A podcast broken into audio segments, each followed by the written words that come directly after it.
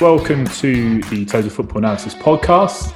My name is David Seymour. I'm delighted to be joined by Scott Martin today. Scott Martin is a senior analyst at Total Football Analysis, and he has just written the book Revitalizing Real Madrid: The Tactics and Stats Behind Zinedine Zidane's Success. Um, Scott's a good friend of mine, so when this book came out, uh, I messaged him and said, "Hey, let's jump on a podcast because." I haven't actually done a podcast in a while, so it seemed like as good an excuse as any. Uh, Scott, how you doing? Doing well, David. How about you? Yeah, really good, thank you. So, Scott, you're uh, located in Charlotte, North Carolina. Um, how are things going over there? Are you coaching at the moment? Yeah, so we've got a weird season over here. Uh, we've had to, yeah, kind of work out our agreement with the uh, the high school clubs, and um, right now the high school season is in play. So the older club teams, the guys and the girls, we're off for now. But girls state cup at the end of the month, and then boys fully kick off in mid March. That's exciting. So obviously, Charlotte's probably one of the more exciting sort of uh, soccer locations in the states right now. With obviously the MLS team uh, moving or moving, I guess, uh, just being allocated. Yeah, expansion franchise. Yeah. That's right. Yeah. So, what's what's the situation there, and how has that impacted you as a coach of a of a club already based in Charlotte? You know, it's just created more buzz around the soccer community. So, you know, it's North Carolina in particular. Uh, I think mostly because of the great weather we have here and the presence of UNC Chapel Hill and uh, another strong soccer program at Duke. You know, this really is a soccer state. We, you know, we have seen. Um, loads of interest generated by this Charlotte FC arrival. We've had, uh, you know, for my club in particular, uh, Charlotte Soccer Academy, we've had Patrick Daka, our former technical director, join the academy staff at Charlotte FC. So, you know, they've just done a really good job uh, coming into the community, building up some interest, and then just connecting with some of the more prominent soccer uh, personalities here. So, yeah, a lot of buzz ahead of the the expansion or the inaugural season next when, year, when, 2022. 2022 is their first season. 2022, yeah. They pushed it back a year because of COVID. Okay, and but they've already announced a few signings, right? Yeah, they've got a few players. So Sergio Ruiz is on loan at Las Palmas. They've got uh, Riley McGree, who's at Birmingham, uh, Birmingham City. Okay. And then they've they've also just made uh, one more signing Brandt Bronico, formerly of the Chicago Fire. Who I, I, would assume he's going back on loan in the MLS just to prepare for next season. Interesting. So I know that the inspiration behind your book was obviously that you're a mad Real Madrid fan. Um, how does that happen for a guy in Charlotte? How did you fall in love with Real Madrid? You know, it really ties back to my heritage. Uh, all four of my grandparents came to the United States from Portuguese islands, and my paternal grandfather comes from the island of Madeira, the uh, hometown of Cristiano Ronaldo, Funchal. So, you know, there's growing up in a Portuguese community in California. Um, you know, I just always had this love of Portuguese soccer. That that's my background in soccer. You know, I'm not so much an American coach. My style is very much Portuguese almost all of my port, uh, coaches growing up were Portuguese as well. So that's that is the style of play that I implement as a coach. That's how I view the game as an analyst. And you know, just because of the heritage, I've grown up watching Portuguese superstars make their way outside of the domestic league and make their mark in Europe. And there's no better club for a Portuguese superstar than Real Madrid. You know, we have Luis Figo's infamous move from Barcelona to Real Madrid. Uh, that was followed up by, you know, the the moves of Ricardo Carvalho, Cristiano Ronaldo, Pepe, Fabio Coentrão. So it's it's really become a home for Portuguese players. You know, even if at the moment Barcelona does outnumber us in that category. But yeah, there is that connection, and you know, I think just given my my Madeira roots, you know, I've always been a, a, huge fan of Cristiano Ronaldo, tracked him throughout his life. So, you know, when he made the move to Real Madrid, uh, really just cemented what was already there, you know, given the, the Figo move. Interesting. That's really interesting. So, I mean, give us, I guess, give us a bit of a, uh, summary of, of, the book, that'd be really useful. Tell us, tell us uh, if you pick up a, a, copy of Revitalizing Real Madrid, what, what are you going to read about? Yeah, so I think when you pick up a copy of Revitalizing Real Madrid, you're going to get a nice blend of you know, the the tactical ideas that led to the club capturing their 34th La Liga title and the data underlying the performances. And with the data side, you know, I wanted to to really capture what the team had been in the past, why there was that that fall from grace in 2018 slash 19, and then the return under Zidane. And so, looking at the data, I, you know, I wanted to see how that contributed to the the story, to the the renewal under Zidane. And from that data analysis perspective, there there were a lot of insights that came into play, and really, you know, just they just added another element to the book, you know, another layer that I could look at, and help me kind of see through the the fog of a you know, 38 game season, and you know start to see what it was that was underlying the success of the club. Mm. Well, I mean, yeah, I, I, picked up a copy and, and, I've read it and I really enjoyed it. And I think that that was one thing that really stood out to me was the use of data analysis. I know that um, Satish Prasad, who has teamed up with you to do some of the images, here, did a superb job of legend. yeah, absolutely, of just really clearly illustrating some of the points that you were making, and I found that really useful. Um, with with that in mind, with the use of, I mean, you know, we look. This book looks at the tactics, it looks at the data, but it also gives that overall story. Who who would you say this book is sort of aimed at? What's the the market you feel is going to pick this up and really benefit from it? I think it's for the, yeah, I guess I would say that just your everyday total football analysis reader. You know, if you love tactics, you love data analysis, you'd like to see how the two integrate, this book is for you.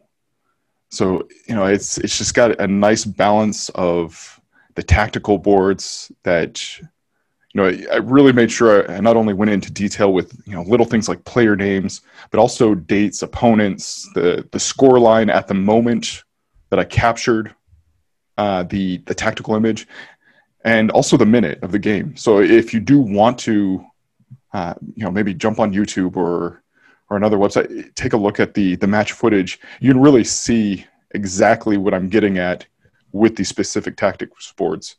Um, but you know, I wanted to go beyond that too. I, I, wanted to add something else, and that's where you know little things like Satish's radars, uh, beautiful in the way they they came out. He also created uh, heat maps for me as well, and uh, you know a few pass maps. So you really do get a sense of you know the the overall balance between the two sides of the games. You know the the more analytical data approach, but also get a, a deep look at Zidane's tactics. You know the the innovative side of coaching that really led to the title. Yeah, and we'll we'll come to Zidane's tactics momentarily. The book the book didn't exactly like pick up where the the previous season had left off. So obviously this this book was looking at last season, 2019 to 20, but it it gave some insight as well into what had happened before with Zinedine Zidane uh, and Cristiano Ronaldo leaving, and the impact that had on Real Madrid. And I, will be honest with you, I'm not a, a big follower of La Liga, so it was really interesting for me as an outsider to read about it. And there were a lot of things that I actually wasn't aware of. I wonder if you just want to sort of give a sort of overview as to as to really what happened when those two key individuals left. Yeah, you know, when you look at the the Real Madrid teams from those Cristiano Ronaldo and Zidane years, you do get the sense that the team was fairly reliant on Cristiano Ronaldo in the attacking third. I mean, it's it's tough to take away uh, 46 goal contributions in uh, one league season and uh, you know not find a suitable replacement. But yeah, when you look at uh, that connection between Zidane and Ronaldo, you do get the sense that once Zidane got Real Madrid into the attacking third, he really just let their creative freedom and you know their qualitative superiority take over. And that's where you know with when you have the luxury of a player like Cristiano Ronaldo, you don't have to be quite as precise with your entries into the box because the guy's reading of play, his his reading of the the entry balls is so much faster than anyone else's, um, and he's got the freakish athleticism to meet any deliveries.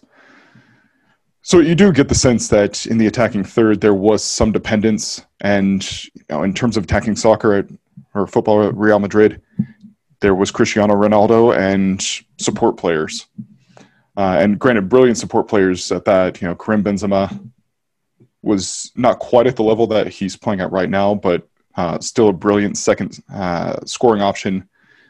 And you had Bale jumping in, and, and that's that's something we'll, we'll touch upon in a moment. Um, that the way that Gareth Bale interacted with Benzema and Ronaldo. Um, but yeah, you do get the sense that the team was very heavily linked to Cristiano Ronaldo's success. When you look at the heat map in the first chapter of the book, you know it, it really lights up right around the penalty spot, and that's something. Later on, we'll, we'll see that uh, Benzema and his support forwards they haven't really given Real Madrid um, after Ronaldo's departure.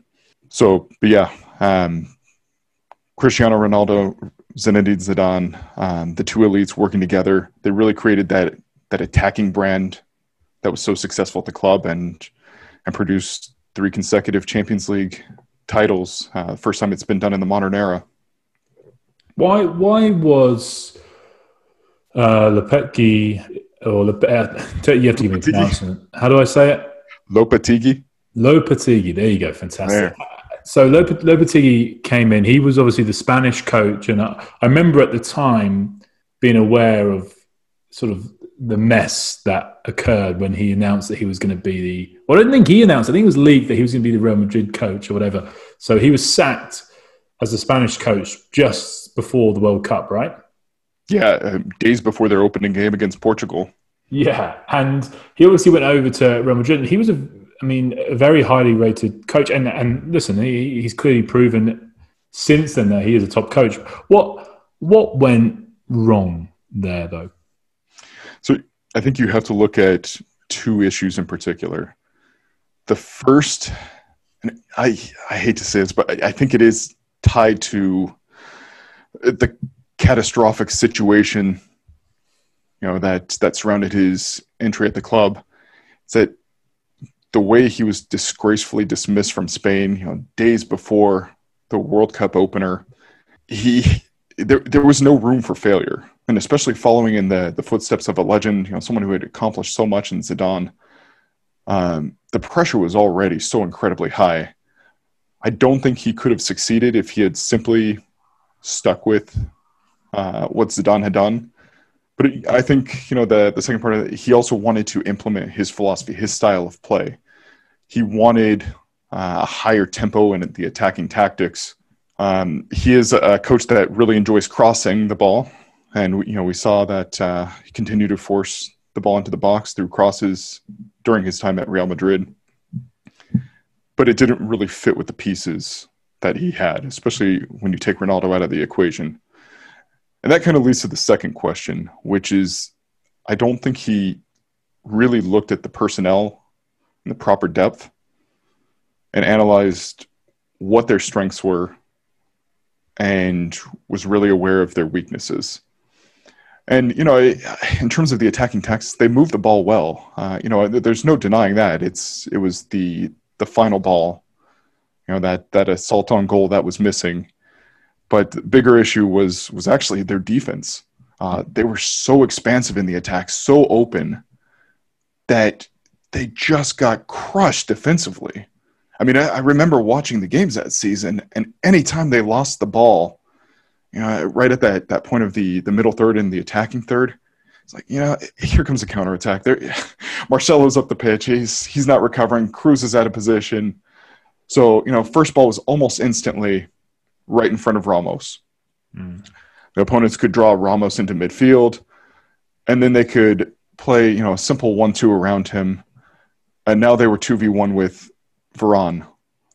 And you know, at that point, there was just that that desperation for Real Madrid and for the fans that if Varane doesn't get a touch here, it's the ball's ending up in the back of the net, and that's exactly what happened. They were so open, so expansive, because Lopetegui wanted to emphasize the attacking tactics without really the proper regard for the defensive vulnerabilities in the team.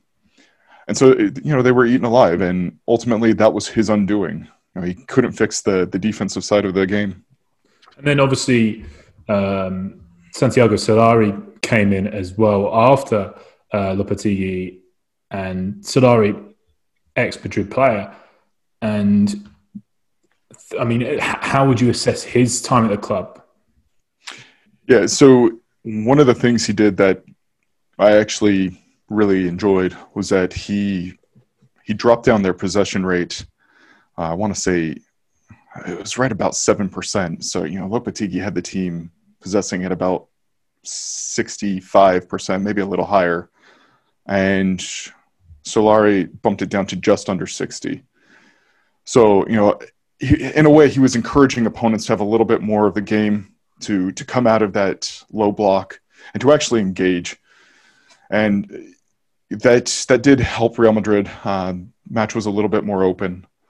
They could afford to be a little bit more direct at times, knowing that the space was available. So that that did help on the attacking side of the game, and and really with them conceding a little less possession, being a little less expansive, we did see that the defensive side of the game improved a little bit as well. So, you know, he did at times, I think, get them back on the right track. But his downfall was that just horrendous week where, you know, he saw the the Copa del Rey exit against Barcelona, the Champions League loss against Ajax, and then another La Liga loss against Barcelona. So just one disaster after another really confirmed that Real Madrid would end the season without a trophy, and yeah, that was his undoing. I think I think you in the book I think you stated that it was probably the worst week in the club's history. I think, which is is quite something. But yeah, you're absolutely right. That is quite a series of losses to have, and then so th- this was in the uh, 2018-19 season, correct? And yes then um, this sort of return of Zidane. So obviously, you know, Zidane had had an incredibly prosperous time beforehand with Real Madrid. I mean, we'd seen a dominance in the Champions League that we we may not ever see another team have. Um, it was quite something. But I think as an outsider, I if you'd if you'd asked me, is Zidane a sort of tactician or whatever? I'll be honest with you, I, pro- I, probably wouldn't have said that. I said he's probably a very good man manager, and and he did a great job of harnessing the the talent that Real Madrid had. But I was really interested in the the first really two tactical chapters that you have in your book. Um, one on rest defense and one on man marking. So these were kind of two tactical differences that we saw as soon as Zidane returned. I wonder, one of you want to sort of talk about those. Yeah. So, you know, when we talk about rest defense, we're talking about a team's shape as they're attacking. So, you know, if they turn over the ball, are they prepared to close down space quickly, uh, maybe deny access to the central channel and keep the opponent from from having a successful counterattack? So that's really where Zidane got to work. And you know, I think to his credit, he identified that left side of the pitch, uh, especially in the left half space, as an area that needed uh, needed solving right away. So, you know, in previous years we we had seen Kroos and Modric play higher up the pitch. You know, it was a point down four three three midfield. Um, so Casemiro was alone at the base of the midfield, and he was asked to cover the full width of the pitch, which you know I. I, I played uh, defensive mid as as a kid. Um, that's that's a big ask for any player. So you know, especially for someone like Casemiro, who's maybe not quite the the Kanté um, type of player who just seems to cover the entire width uh, in an instant. He really did did need a little bit of help. And the simple fix, which I, I don't know why it took so long to identify, but the simple fix was just dropping Kroos deeper in the midfield. So he, you know, already enjoyed dropping in in the midfield uh, during the build-up to to use his press resistance to secure the first phase of the attack, progress into the middle third, and then help the the team distribute from there. But one thing we saw in previous years is that once he made that initial distribution, maybe into the, the wings, he would then push further up the field, uh, just outside of the box, and try to to act like more of an 8-10 hybrid. But Zidane pulled him back. Uh, you know, actually, just in this January 2021 TFA magazine, I, I wrote about Kroos as a regista. That's essentially the role that Toni Kroos took on. Was Zidane dropping him, you know, really next to Casemiro, uh, so almost giving it more of a 4-2-3-1 formation. He was able to first utilize Toni Kroos's range in the attack. Um, you know, we'll, we'll talk about this a little bit more later, but the biggest thing was that he now had someone to offer a presence in the left half space.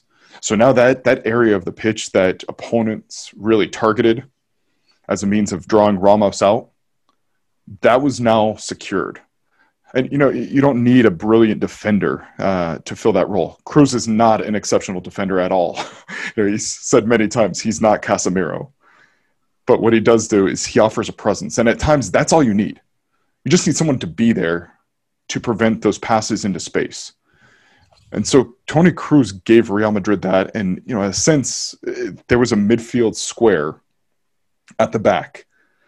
And between Kroos, Casemiro, Ramos, and Varane, they were not only able to take away the central channel, um, but they could easily track uh, passes into the half spaces which then forced opponents to target the wings. And if you're a team like Real Madrid, if you can push someone out to the wings and then just simply delay their attack while they're you know a little bit further from goal, you give your your players, you know, especially uh, some of the hardworking players that have it midfield and forward, a little bit of time to recover. You know, give Vinicius Junior, Dani Carvajal, Ferland Mendy a chance to recover, buy them an extra few seconds, and they'll get back in their shape. And that's effectively what Zidane did. And so that rest defense, that, that was really the key to me to their entire season. By delaying the opponent's attack, he gave his guys a chance to get set. Yeah, that's really interesting. I think we'll jump onto Kroos a, a little bit more in a second as well. Um, and then you spoke about the sort of return of like a, a man marking system.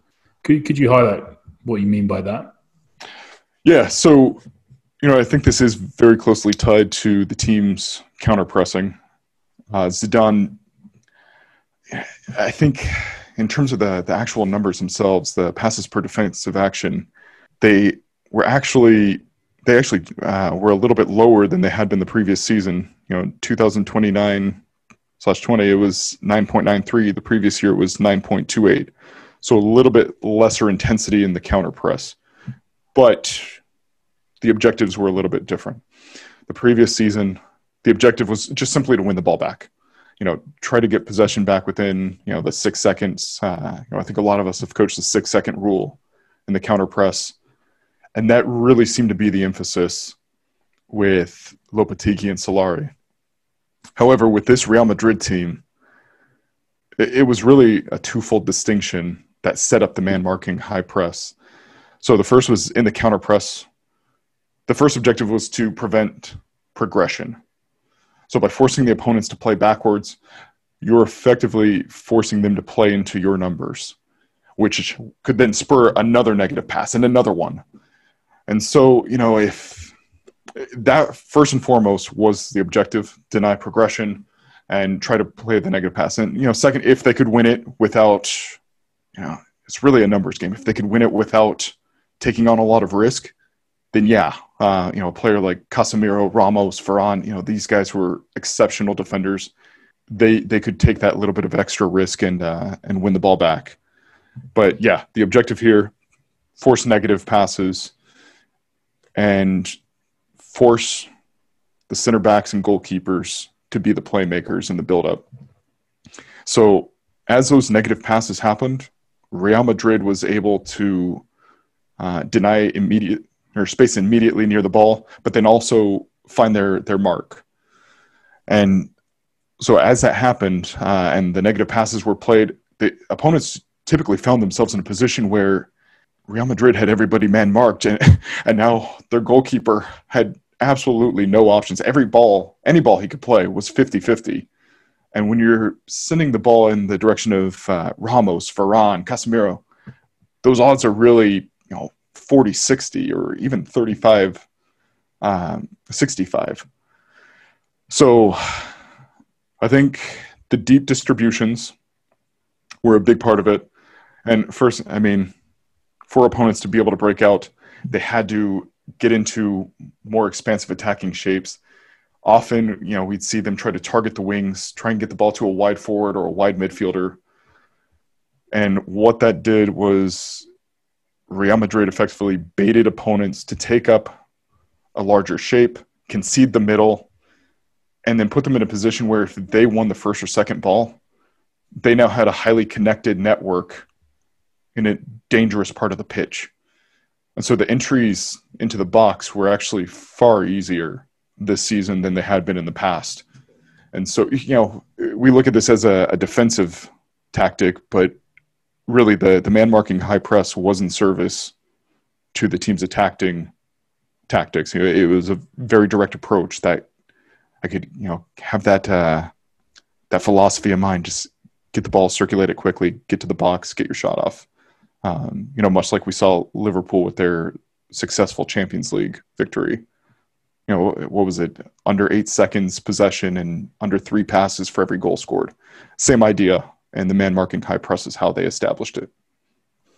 So let's move on to talking about some of the key individuals that you highlighted in this book. And I think, as with I guess any successful team, there's there's a strong spine, and um, I think a good place to start would be with the goalkeeper. And you did a chapter on Thibaut Courtois, and you spoke about uh, Navas as well.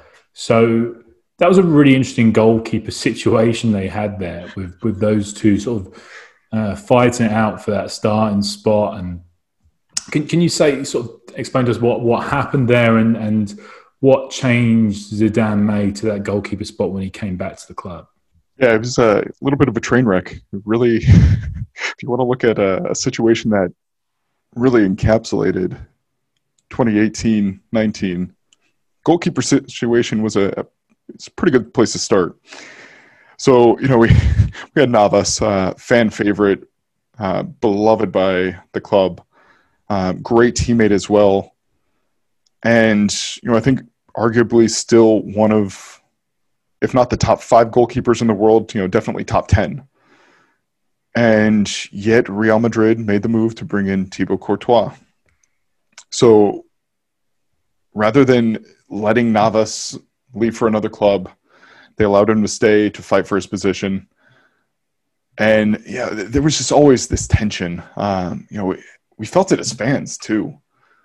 Um, you know, there. I think a lot of us were on Keylor Navas' side. There, there was a sense that there was an injustice that he was booted from the starting spot for Thibaut Courtois when Navas had really not done anything to to lose a spot. There was no justification for it.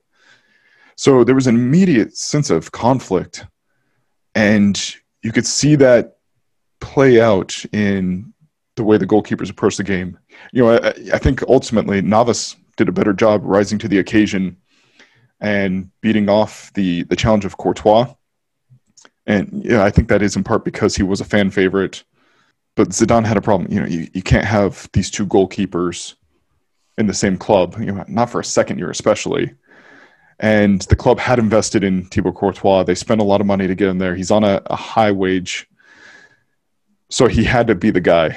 Uh, so yeah, send P- Navas to PSG, let Courtois be the guy, and immediately you see the dividends. Um, confidence really peaked. You tell that that adaptation period, um, where he was now asked to to play with his feet a little bit more he was much more comfortable in that phase of the game at Real Madrid, you know, in his second season, which you know I don't think is something he really had to do at Chelsea. So we saw improvements with his feet, confidence started to rise, And you know, you get the book. I mean, check out the radar in chapter six. I mean, it, it's just really staggering how much his imp- uh, his performance has improved from one year to the the next. It was it was basically every, every category, wasn't it? Oh yeah, and, and substantial. Mm. So you know there was a, a slight dip in save percentage, but he was also facing far fewer shots. And uh, you know, I think when opponents did get shots off this past year, uh, they tended to be of slightly higher quality.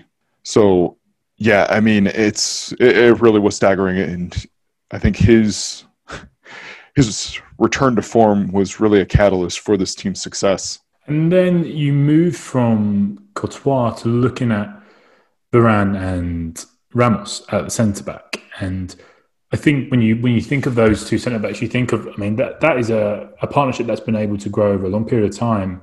But I think individually as well, those two are always in the conversa- conversation for two of the, the best centre backs. I think if you talk top ten again in the world, I think you'd probably still see both of those in in the top ten. Um, so tell us a little bit about their partnership under Zidane. Yeah. So with this team, uh, you know, if you put these guys in the right situation, uh, you're not asking them to to step into midfield to to effectively kill, you know, six seven opposition counterattacks every game.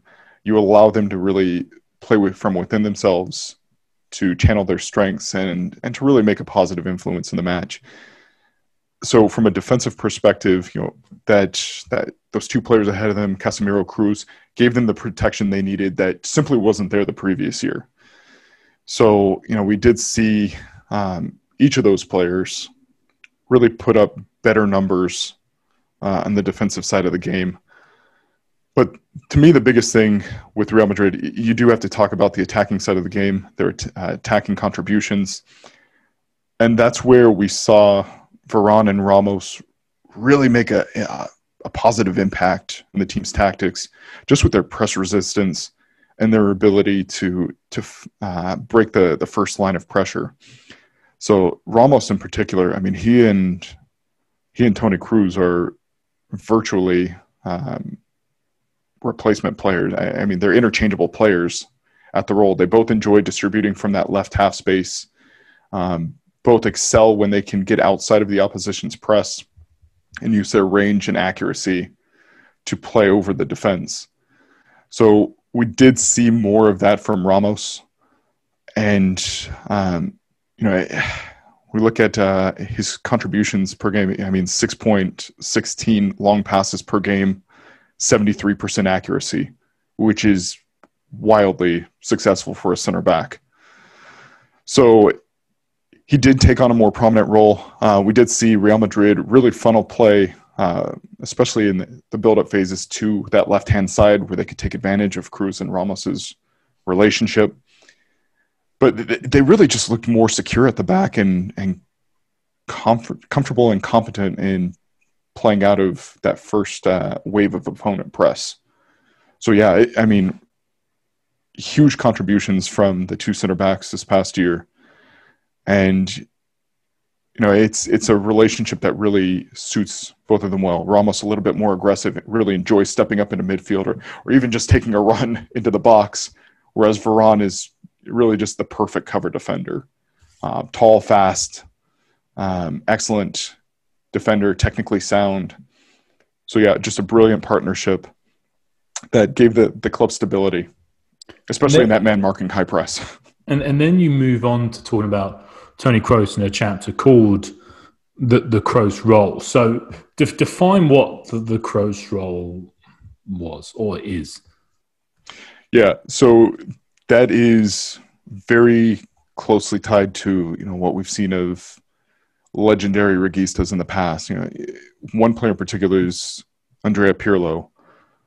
Um, so actually, just this past weekend, I, I went back and watched some Andrea Pirlo uh, at Juventus versus Real Madrid, and the the similarities between the way he plays or played the position and Kroos plays it now, uh, just uncanny. So we do see with both players, um, they, from a defensive standpoint, they were used really as as presence in that rest defense, um, deny entry into the the space right in front of the center backs, and um, you know give a little bit of pressure in the counter press. So really not a heavy defensive role, but it ties in really nicely to what they're looking to do in the attack. When you put a player like Kroos or, or even Pirlo back in his day outside of the opposition's press, they can then use their range and accuracy to direct the game. And that's what we really saw from Kroos. Uh, in the attack, he, he was that, that field general, um, determining the tempo. He, was a guy who, you know, when you watch him play, I mean, his body orientation is never wrong. So he's he's always got his body oriented so that he he sing, you know, ninety percent of the field or 75. Um, but he's always got an eye on what the opposition's defensive shape looks like. And so when you get him in that left half space just outside of the opposition's block, and especially in tandem with Ramos, you put him in a position where he can now um, determine how many players they need on that left hand side to you know to establish that overload and then unbalance the opponents. So you know we did see Kroos um, determine when and where the opponent or the the team would go. From that left half space, you know, he could do the the nice little crossbody uh, pass to you know Vinicius Jr. or Eden Hazard in the the left wing, but he could equally drive the ball uh, all the way across the pitch to a player like Asensio or Dani Carvajal in the left or the right wing. So that I think in dropping him into that that regista role, there was that twofold purpose. And you know, you look at a player like Kroos, um, it really suited his attacking strengths to put him in a position where he could isolate and then uh, determine when and where the team would attack based on what the opposition was showing. So, and then I guess finally, if we're talking about this um, spine of the team, we we move to the, the centre forward positions, and I think that one of the things you highlighted was that there wasn't that immediate replacement of goals uh, when Ronaldo left the club. And that's an issue that I think Real Madrid have had to deal with ever since, really. What was Zidane's approach to, to really covering that loss? Yeah, so the club didn't replace Ronaldo properly. There was always that hope that Gareth Bale could take on that star role uh, and really fill a Ronaldo type role, um, getting into the box, being the primary scorer, working off of Benzema. But that never happened. So we saw that his his approach to the game really remained the same. Uh, you know, he was more of a wide playmaker while Ronaldo was there, and he was a wide playmaker when Ronaldo left. So that void meant that you you really only had Karim Benzema attacking the box. And, and even with Benzema, you have a player who really enjoys dropping into the left half space to help with the build out. So there wasn't even the guarantee that, that he would return to the box and give that option. Um, so Zidane really had to find a way to, to examine what he had in terms of personnel and carve out a new path for this team to attack. So the solution was the wide attacking pairs, and that actually builds off of Kroos brilliantly. Um, one thing we did see uh, on the left hand side with Benzema dropping in, he and his left forward, whoever it was, whether it was Vinicius or Eden Hazard, they would stay pretty closely connected in the left half space and wing, and there was deeper support from the outside back, you know, typically Mendy. Uh, on the right hand side of the pitch, whoever was filling the the right central midfield role would stay pretty closely connected with the right forward. And I mean, you're it's difficult to to you know really go into depth with that role in particular because it was so versatile. But in general, if Luka Modric was your right center midfield, you you would see him in the the right half space, really operating as more of a midfield player, which is his strength. Um, but then you get a guy like Federico Valverde, who's not quite as technical as Modric and doesn't quite have the the the vision, the the football IQ that Modric has. He actually paired brilliantly with someone who was, uh, you know, maybe like Asensio, who's maybe got the qualities of a midfielder with the the taste for goal of a, a forward. So with Valverde, he would often take the wings while p- pushing his right forward into the right half space. So it, it was very versatile on that that right hand side. And then you know if you get a guy like uh, Dani Carvajal in support, you've really got three quality options on either side of the pitch who can then help you direct your attack. And again, the objective here: overload, use that uh, qual- at least a qualitative superiority, if not quantitative, to then break into the attacking third, and then let the playmakers do their jobs. I mean, you don't you don't want to necessarily tell Luka Modric this is what you're going to do every time you receive the ball.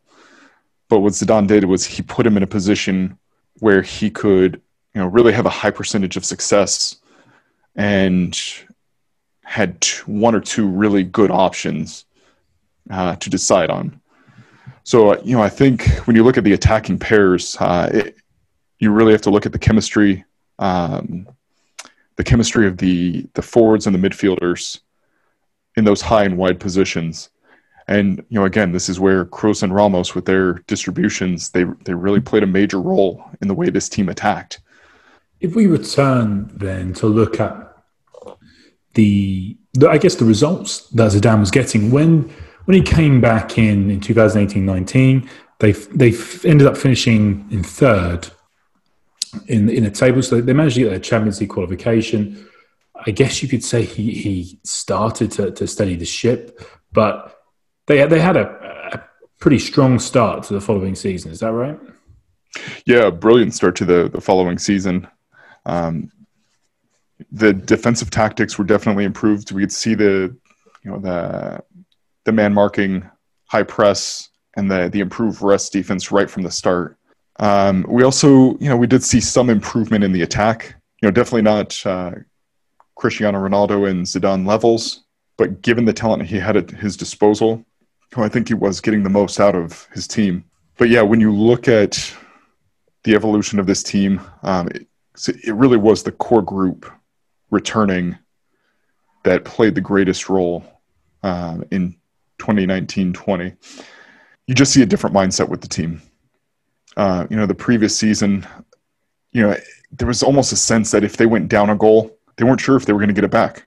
Um, you know you know if uh, if they were beaten on the counterattack not necessarily a guarantee that that they were going to fix that problem. It was just a matter of time until the next one happened.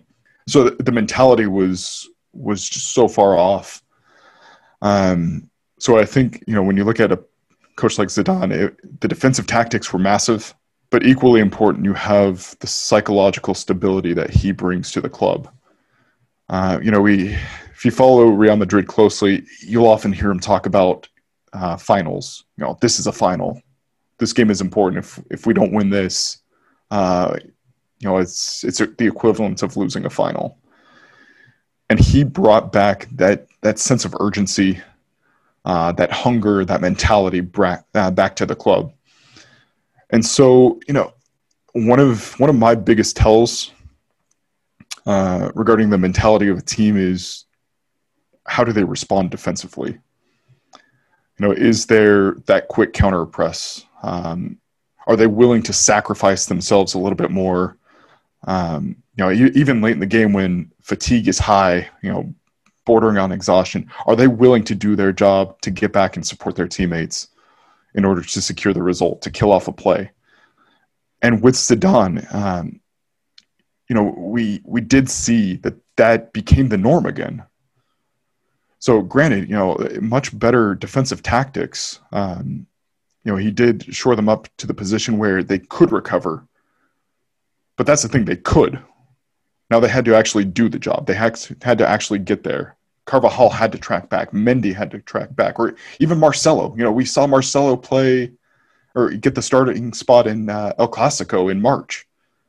Marcelo, who uh, was just uh, awful defensively in the previous seasons, he was willing to put in those extra sprints under Zidane.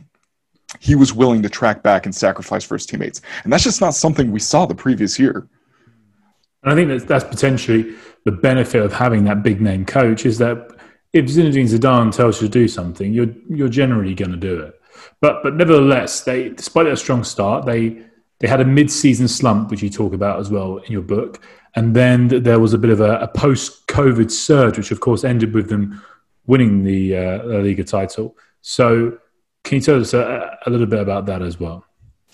Yeah. So one of our favorite stats in the uh, the analysis community is XG, expected goals when you look at that mid-season 12 game slump, Benzema had an XG of 4.5.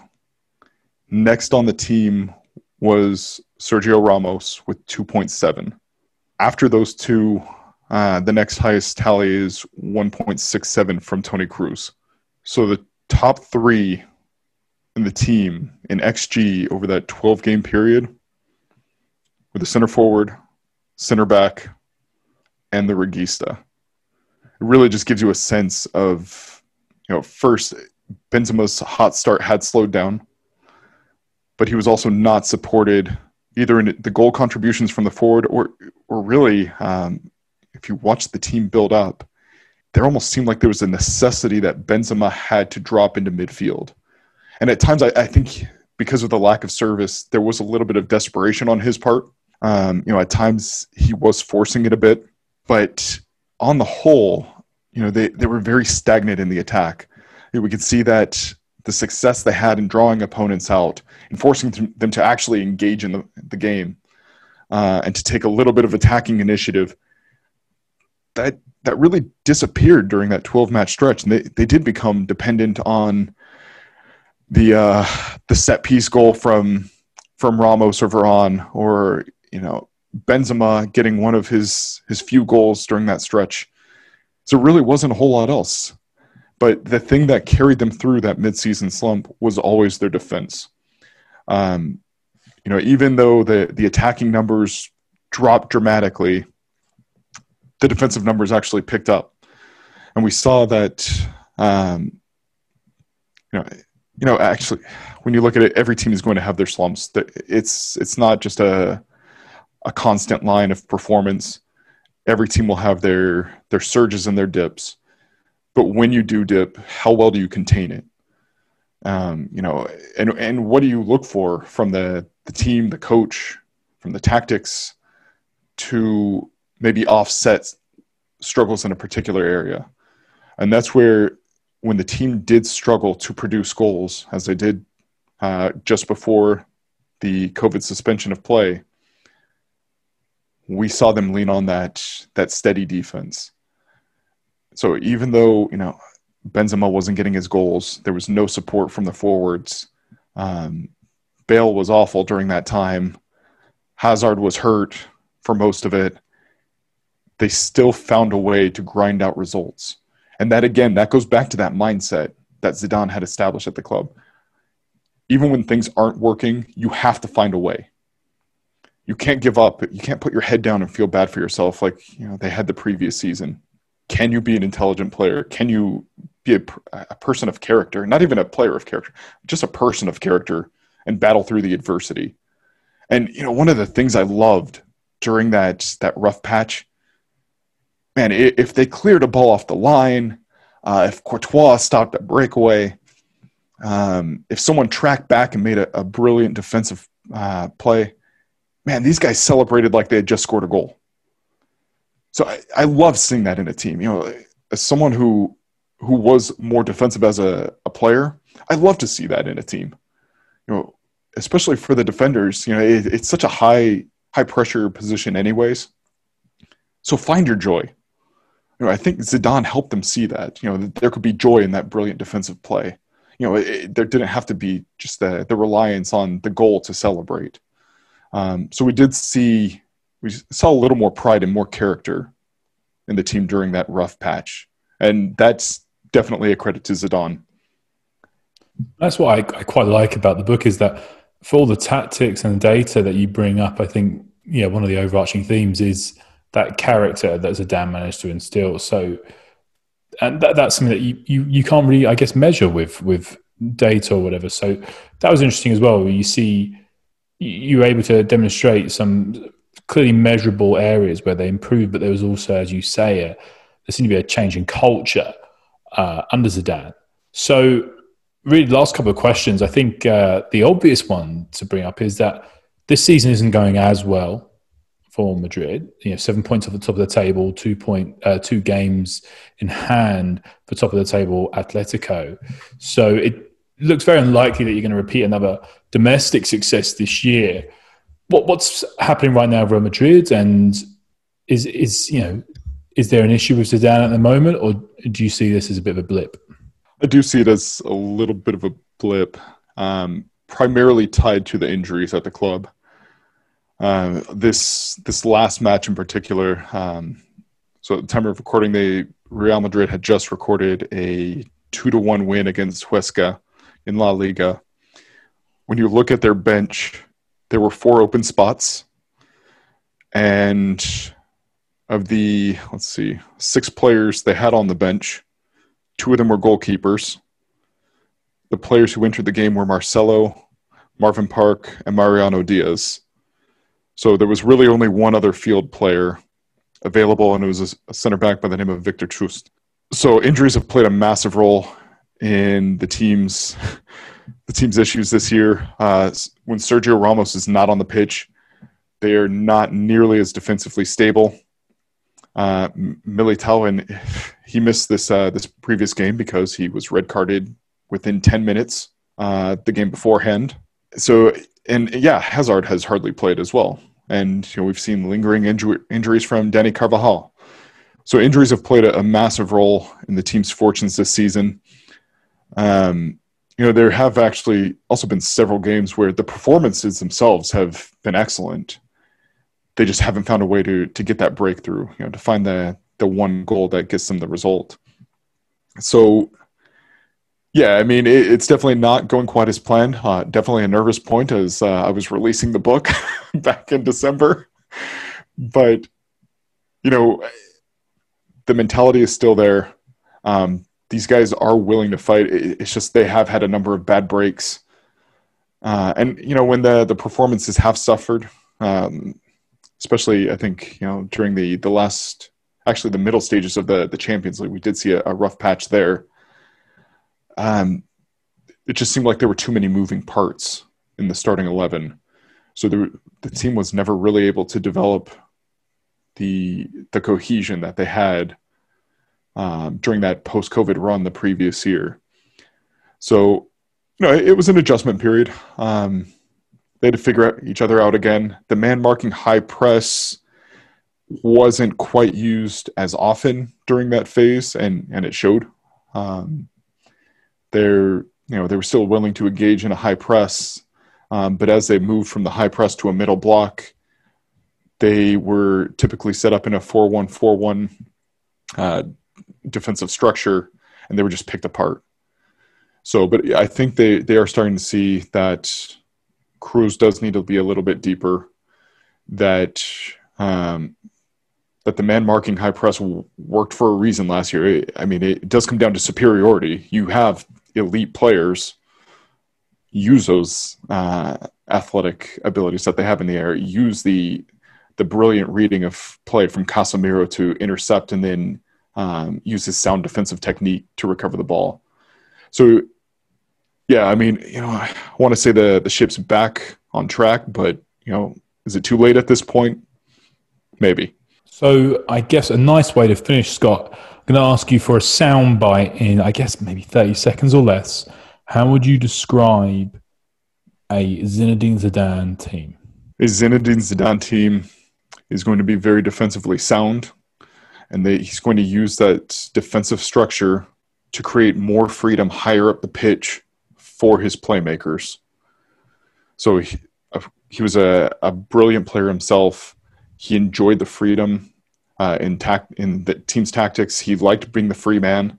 So he does understand that he needs to give those creative freedoms to his players higher up the pitch. So his work is at the very foundation. With the sound foundation, he can then give players the opportunities to show their qualities, which is why they're at Real Madrid. Brilliant. Well, listen, Scott, uh, I've really enjoyed the book myself, and uh, if you want to get it, you can get it from uh, Amazon, and I think is it scottmartinmedia.com. That's right. Uh, I really recommend picking it up, and I think of, of all the interviews that I've done on this platform, I think you're the first person from Total Football Analysis. I'm pretty sure. So there you go. So first, first uh, co-worker. Um, congratulations. Thank you. I, I know that you've got another book coming out pretty soon as well, and a bit more of a different topic, right? Yeah. So you know, I am uh, a youth coach here in the the United States, and you know, t- speaking with uh, Chris Mumford, one of our TFA colleagues, who's also a professor at UNC Chapel Hill, uh, we determined it was it was time for a, a soccer parent handbook. you know, just to, you know, I guess help build the you know we're going to call it soccer culture here in the states. Um, give some parents some insights into what we as coaches and what the players are trying to accomplish on the pitch, uh, but then also just just give some some guidance on mm-hmm. the club process here. We do have pay for play here. Um, there are big things like club selection, and um, you know, I, I guess just how we interact with each other, either from parents interacting with coaches or or even the players and referees or the club itself. So we wanted to to really take a deep dive there. Um, it, again, it's a nice balance of a soccer education for the parents. Um, you know, we cover some basics, but then also we, we want to make sure that we give some insights to maybe someone who has been involved in the game, even at a reasonably high level. So, you know, we will talk about things like rest defense. That is in the book. So, you know, there's something for any parent who wants to read the book. Um, there's definitely the emphasis on parents in the United States with the club specific information but you know, I think for for any parent, um, you know, whether it's the United States or even across the pond in Europe, there's definitely some information you can glean on on uh, you know how coaches and clubs view youth development. So yeah, should be out in about a month. We're excited wow. for it. Okay, well, that's great. I mean, I'm, yeah, I'm looking forward to reading that as well. I think that's a great idea. Um, Scott, thanks for your time today. Thanks for coming on. And uh, yeah, honestly, yeah, good luck with this. And and if you've listened to this and you think, yeah, that sounds interesting, please do go and pick it up and support it. Uh, I really enjoyed it myself. So good luck, Scott, and uh, maybe we'll be back on soon talking about pa- parents and uh, youth soccer. There we go. Thank you very much, David. Appreciate it.